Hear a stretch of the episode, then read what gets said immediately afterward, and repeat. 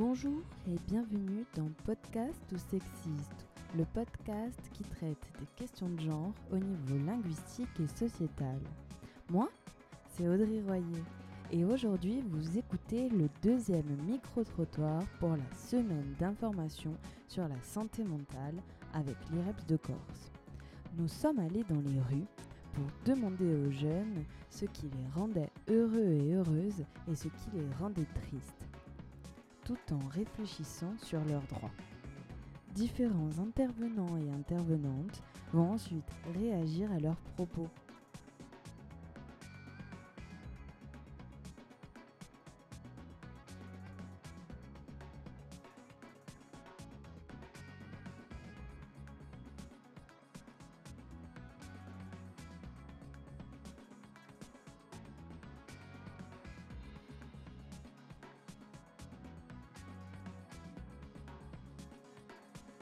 Écoutons-les tout de suite.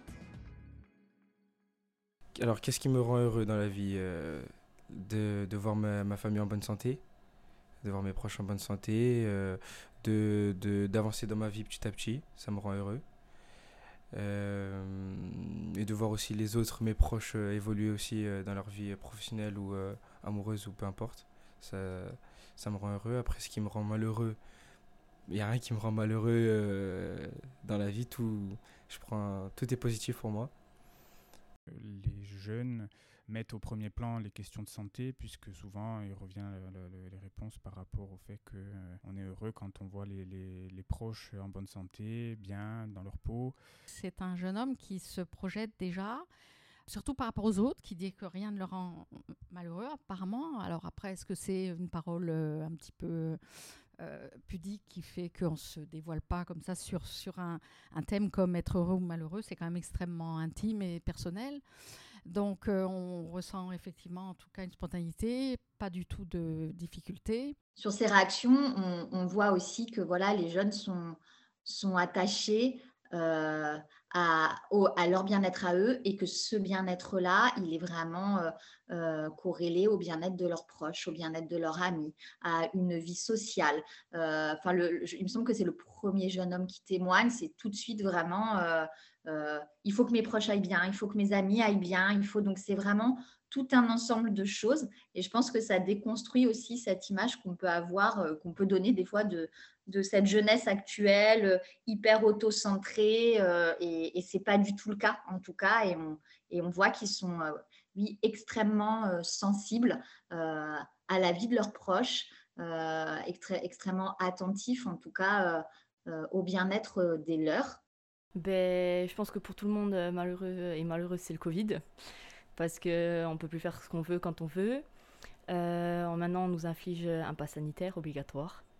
On a eu le confinement, le masque, euh, les distanciations euh, physiques, plein de trucs euh, comme ça, le gel hydroalcoolique, avoir le masque porté toute la journée dans les lieux clos et publics.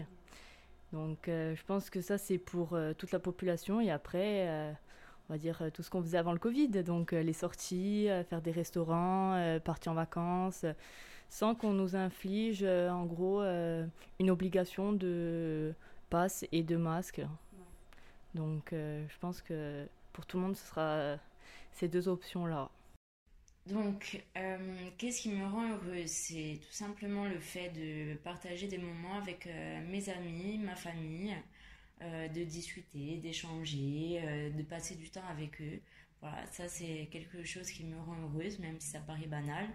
Et c'est aussi de rencontrer de nouvelles personnes, justement en passant des moments comme ça. Je trouve que c'est l'occasion de rencontrer euh, d'autres personnes euh, euh, d'apprendre à les connaître. Et ça, c'est vraiment quelque chose que j'apprécie et, que j'aime faire au quotidien. Qu'est-ce qui me rend malheureuse ben C'est justement l'inverse, c'est de me sentir, sentir seule. De, voilà, par exemple, manger seule le soir quand je rentre chez moi, c'est une angoisse. Voilà, c'est vrai. Je ne supporte pas ça, puisque pour moi, le, repas, c'est justement un moment euh, qui doit être convivial. Et je trouve que de manger seul, pour le coup, euh, ça perd euh, tout son intérêt et son plaisir. Donc par conséquent, c'est vrai que ces derniers mois, voire années, je me suis sentie peut-être plus malheureuse. du fait des restrictions liées au Covid. Je pense que ça a quand même joué sur mon moral et sur le moral d'un petit peu tout le monde. tout simplement parce qu'on a été privé justement de ce lien qui nous rattachait, que ce soit à nos amis ou à notre famille. Voilà, donc c'est vrai que de se sentir en quelque sorte isolé et privé de, des petits plaisirs de la vie, comme d'aller boire un café, voilà, les choses simples, et euh, qu'on ne faisait pas forcément attention auparavant, et qui, quand on les a plus, euh, jouent vraiment euh, sur notre morale, notre humeur, surtout, quoi. Donc c'est vrai que les restrictions, en l'occurrence, m'ont beaucoup, m'ont assez touché, on dira. Est-ce que ces dernières années, je me suis senti plus malheureux parce que j'étais privé de mes droits? Je dirais pas malheureux, mais plutôt en colère. En colère, pourquoi? Parce que, euh, vu ma position, donc moi, euh, j'avais enfin, j'ai un travail euh, qualifié de non essentiel, donc ça voulait dire que si je devais travailler, je risquais la triple amende. C'est-à-dire donc travail non essentiel, déplacement à plus de 10 km et dépassement du couvre-feu instauré et imposé.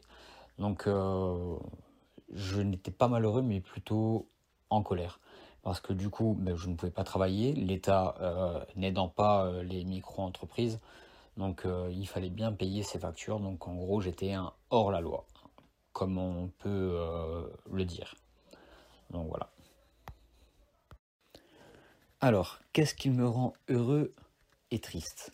Ce qui me rend heureux, c'est de voir les gens autour de moi contents, qu'ils réussissent leur vie, euh, qu'ils puissent s'épanouir malgré euh, la situation économique actuelle.